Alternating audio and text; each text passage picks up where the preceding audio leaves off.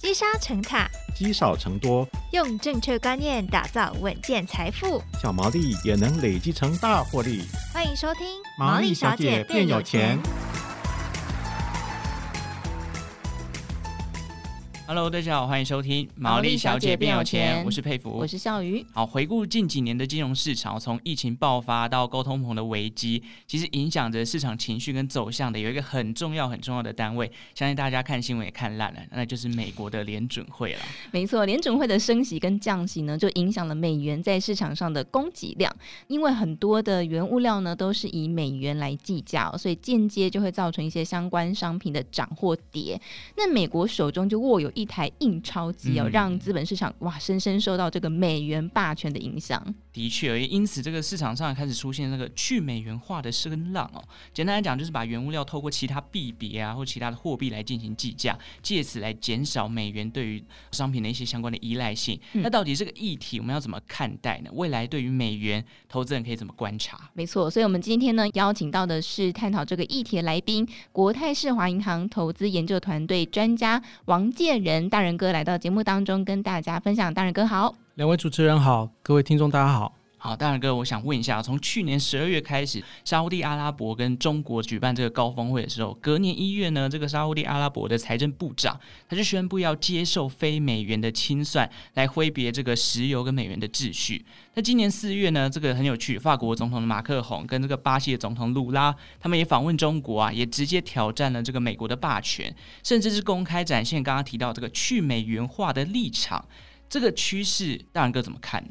我们知道美元是全球主要的交易货币，所以为了贸易的需求，各国的银行呢都必须准备一定的数量美元来作为交易的准备。为什么呢？嗯、大家可以想象一下，在出国的时候，如果带新台币出国要换汇的话，其实很多国家是不收的。嗯、啊，但是我们如果拿美元到世界各个角落要换汇的话，其实大概都可以通行。所以这个就是它作为一个主要交易货币先天的一个优势。这样子的一个准备呢，在央行端这边称为外汇准备，嗯，台湾叫做外汇存底，这个可以确保在进行国际贸易的时候，美元的这个需求无虞，嗯。另外一方面的话，对于各个国家来讲，它也有稳定汇率的一个效果。是，央行持有这么多的美元在账上，当然它不会就是让它躺在账面上哈，它会去买一些美元的商品，比如说像美国公债。至少还会有一些固定的一些利息可以收入，是这样子的一个情况。对于美元，我们讲美元霸权哦，对于美国有什么好处呢？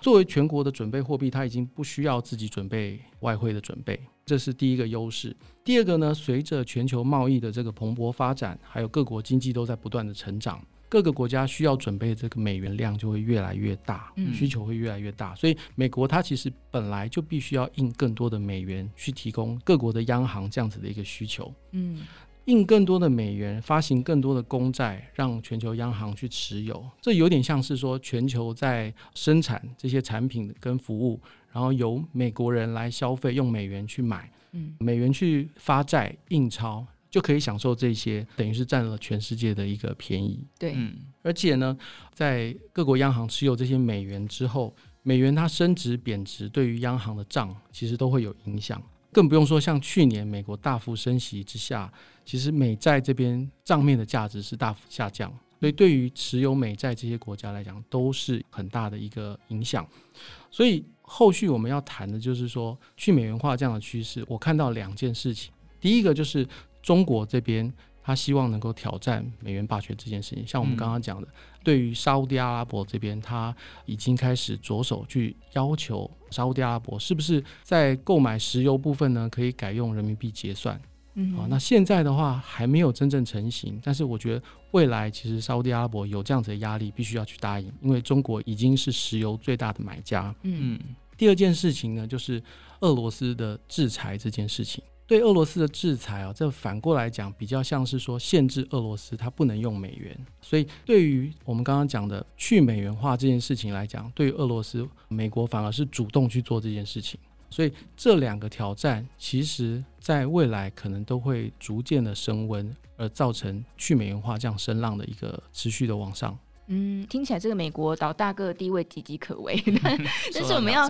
对对对，但是我们要从这个数字来看哦，因为我们知道说数字会说话嘛，所以近期的各项经济数据是不是也可以真的看见所谓的去美元化的趋势？还有就是说，美元听起来在全球经济上所扮演的角色，是不是会逐渐的弱化？那美元霸权真的会告终吗？中国外汇管理局在四月底的时候公布一个数字，三月份中国跨境收支采用人民币交易的比重已经达到百分之四十八，嗯，那美元交易的比重是百分之四十七，也就是说，在中国这一端，他在做跨境交易的时候，人民币的使用已经超过美元。这个对于中国来讲，当然是他是有意而为之，因为他想要挑战美元霸权嘛。对。但是我们看一下，就是说，到底这样子的情况是不是一个全球性的一个趋势？IMF 有公布了，我们刚刚讲的外汇准备，也就是说各国央行它在账上要准备的一个美元的一个提存，这个数字在去年底的一个数字来看的话，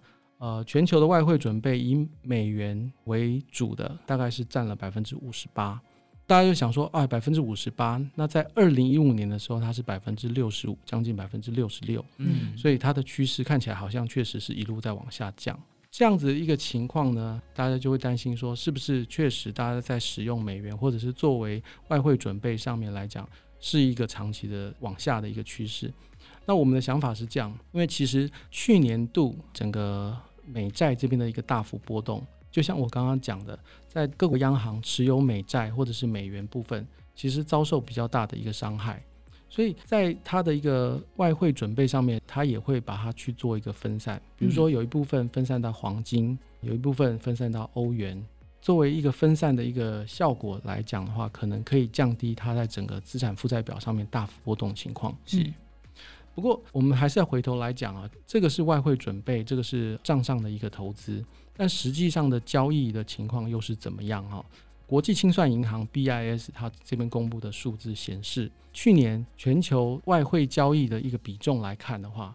百分之八十八还是以美元作为主要交易。嗯啊，那我们刚刚看到。中国这边好像他自己跨境的支付已经提高到百分之四十八了。对。可是事实上呢，在国际清算银行统计的一个结果上面来看，人民币的比重大概是占百分之七左右。嗯。啊，所以其实这样子的一个趋势还远远没有成型，大部分的人都还是以美元来作为交易的比重。嗯嗯，投资人听应该觉得心里松一口气。对，其实就是刚刚大仁哥讲到的，而是大家希望可以把美元的部位先变小，但是市场上全球的交易还是以美元做一个非常大的一个比重啊。对，当然各界就会去预测说，到底有没有人可以取代这个美元哦？当初欧元成立的时候，其实一度被认为说啊，这个货币是可以动摇到美元的地位。那近期讨论度最高就是刚刚我们一直提到这个人民币啦，因为中国推动了一个叫做 CIPS 人民币。跨境支付系统的工具，它也是被视为是替人民币国际化来进行一个铺路哦。那想问一下大仁哥，就您来看，这个欧元跟人民币是否有潜力去取代美元这样的一个货币霸权，然后成为下一个大家可以通用的国际货币呢？我想欧元当然是非常有它的一个潜力哦，因为它有一个先天的优势。我们知道欧盟有二十七个成员国，采用欧元的也有二十个国家。所以，他们对外的一些支付活动或者是国际贸易呢，也可以要求交易的对手采用欧元，这个就享有一定的一个优势。再者，欧元区呢，目前它也是全球第三大的经济体，所以它确实是有这样子的一个先天上量的优势。但是我们认为它可能在目前的基础上啊，要再往上大幅的增加，其实机会不是那么的大，因为它有一些先天的限制。我们知道，二零一一年的时候发生欧债危机，嗯，啊，当时的原因就是因为在欧元区有些国家比较有钱，有些国家它的财政比较不好，所以造成它的债务会出现一些问题，没办法偿还。嗯，到二零一六年发生另外一件重要的事情。就是英国脱欧，大家原本想说英国是欧盟里面重要的一个成分，英镑的这个使用，如果它可以换成欧元的话，其实对欧元来讲就是如虎添翼。英国脱欧之后，以欧论的这个态势就慢慢成型了，甚至大家就开始在讲，是不是欧元会崩溃，欧元区会解体。所以，就整个欧元的一个发展来讲，我们会认为它有一些根本的问题。第一个就是它各国财政是独立的。嗯，虽然它有一个统一的中央银行，就是欧洲央行，它会统一它的货币政策，但是各国的财政状况，如果我们讲，有些国家有钱，有些国家比较穷，有些经济成长快，有些经济成长慢，利率定成一样，那是不是合理？如果说在这样的情况之下，要去仰赖欧元，它是一个。可信赖的一个货币上面来讲，是不是会有一些疑虑？就是有些国家它我们是对它有信心的，但是其他国家它也要担负这个欧元的保证，大家可能对它有一些没信心。嗯，所以这个是它一个先天的问题。第二个，我们讲到人民币的部分，中国现在已经是全球第二大经济体，而且呢，我们刚刚讲到它在全球的这个石油的这个消费量上面来讲，已经是全球第一大买主。嗯，所以。确实，他有这样子的一个条件，以及他有这样子的一个企图心，他希望能够去挑战美元的霸权。因为大家都使用美元，对于美国来讲有很多的好处。对，对于人民币来讲，我们认为它有一个先天性的问题，也就是目前人民币还是在进行外汇管制的一个阶段。嗯，所以你想要自由的兑换人民币，其实是有困难的。其实每天换汇的这个上限是有一定的一个限制的。没有办法自由的进出，这是人民币它先天在外汇交易上面来讲很大的一个缺陷。嗯，所以如果这样子的话，希望大家能够大量的去使用，就会有一个困难。再者呢，我们刚刚讲，如果说未来它跟沙乌地阿拉伯买油全部都采用人民币的话，我想沙乌地阿拉伯它可能要烦恼一个问题，因为沙乌地阿拉伯并不是一个非常大的一个消费大国。嗯，这么多的人民币它放在账上，它应该要怎么办？他应该要拿来买什么？如果说其他的这些交易对手都是收美元的话，他的人民币是不是还得再换成美元才能使用？对，所以最终这个问题，我们看到的一个结论就是，不论你是在做交易，或者是做投资，或者做资产的配置，美元它都是基于一个。长期的信任，还有它的国力的一个担保，还有财政的一个保证，嗯，所以形成目前这样子美元独大的一个趋势。那要去扭转这样的趋势，要去挑战这样的趋势，我认为时间会比较久一点，可能不是短期几年之内可以看到的。哦，所以投资人又 又要松口气。好，但是我们说这个美元霸权要陨落，可能还太早了。那么在短期操作上，大仁哥建议说，如果有满手美元的投资人，要怎么样去看待？虽然我们刚刚听起来好像是不用太担心哦，但是我们还是要听一下大仁哥的 建议。还有就是说，我们是不是要卖出来调节风险呢？还是说，诶，我们可以趁着这一波这个以美的这种质疑的声浪，是不是我们可以看到目前美元的汇率？有没有可能即将触底，然后投资人可以把握机会进场？刚刚提到了中国这边的一个挑战哦，很明显的，在未来二十年，大家可以看到中国跟美国这两个大国在全球的舞台上进行大国的争霸，大国的博弈应该是很明确的一出戏，可以持续的观察，可能这个时间在二十年甚至更久。所以以这样的角度来讲呢，这个最终的结果出现之前。大家会认为美国会胜出，还是中国可以挑战成功？其实现在讲确实都还太早。这就像 NBA 总冠军没有打到最后一场，可能都还是会有其他的变化。嗯，所以我们其实持续观察就好。当然，以我们目前的看法来讲，美国是老大哥，要去挑战它有一定的难度。嗯，所以在短期之内，我们当然还是会比较看好美元，比较建议持有美元这样子的一个资产。那如果以资产配置的角度来讲，当然，大部分的投资朋友可能都是以台币为主。如果说有其他外币的需求的话，当然优先是选择美元。嗯，为什么呢？因为美元这边可以投资的产品，不管是基金、ETF 或者是债券都比较多，它的选择也多。其他的币别的话，你相对的你能够投资的这个标的就比较少。所以其实美元的资产，它基本上还是大家很重要的一块配置。所以如果说现在手上满手美元的投资朋友，我想最近的这个美元汇率应该是相对比较强，可以顺势去做一些调节。嗯，但是以长期的角度来讲，它还是资产配置很重要的一环。所以短期来看，诶，美元的这个霸权不容易挑战。但长期趋势来看，我们看这个二零二三年的下半年，我也想问一下大仁哥，诶，这个美元汇率的走势目前好像大概在三十点六、三十点八这一块区间这个震荡哦。那大仁哥有预估下半年这个美元汇率的走势会有没有什么样明显的变化？主要会受到哪些影响？想要布局美元的投资人又该怎么样去应变呢？我想投资人很关心，就是从去年到今年，联总会大幅的升息，到底升完了没有？对，